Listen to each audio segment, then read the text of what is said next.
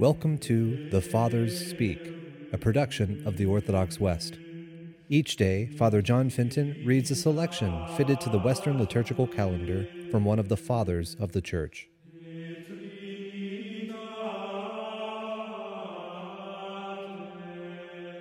On this, the fifth Sunday after the Epiphany of our Lord, let us listen to a portion of a homily by our Father among the Saints, Peter Chrysologus. The Lord, who is not bothered by the passing of time, and who can eliminate the damage to his harvest when he wills, forbids the servants to pull up the tares with the wheat by saying no. And why he prohibited them from doing this he explains next. It is possible that in pulling up the tares you might uproot the wheat as well. Were they such inexperienced farmers, so unqualified for the task, and so unable to distinguish the one from the other, that in pulling up the tares they would uproot the wheat as well? Where are the prophets who prophesy through the Spirit of God? Where is Peter, to whom the Father gives a revelation? Where is Paul, in whom Christ works and speaks?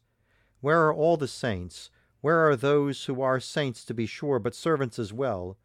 Who know as much as the bestower of knowledge has granted to each one. But you say, There was nothing concealed here. There was nothing concealed there. Since one thing was seen in appearance, another thing was possessed in the blossom. And what today were tares, tomorrow would be made into wheat. And what is today wheat, in the future could be changed into tares. So today one is considered a heretic and tomorrow becomes a believer, and one who in the present is seen to be a sinner, in the future takes his place among the righteous. This is why he referred both of them to the harvest, that is, until the judgment would leave room for his divine patience, and until there was time for us to repent, so that the one who converted from evil to good would be counted among the Lord's wheat, to be gathered into the heavenly granary and so that the one who became an unbeliever after being a believer would be consigned to the fire of Gehenna. And why should I say more?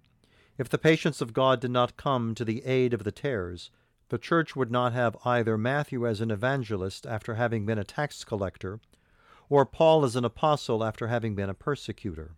And so Ananias was seeking to uproot the wheat on that occasion when he was sent to Saul and made this complaint about Paul Lord, how great are the evils which he did against your saints.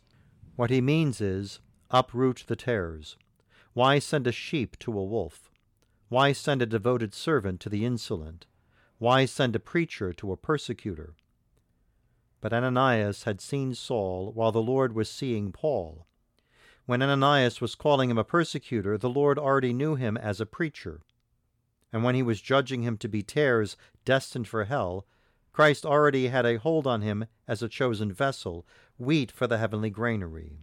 And so he says, Do you not know that he is a chosen vessel of mine?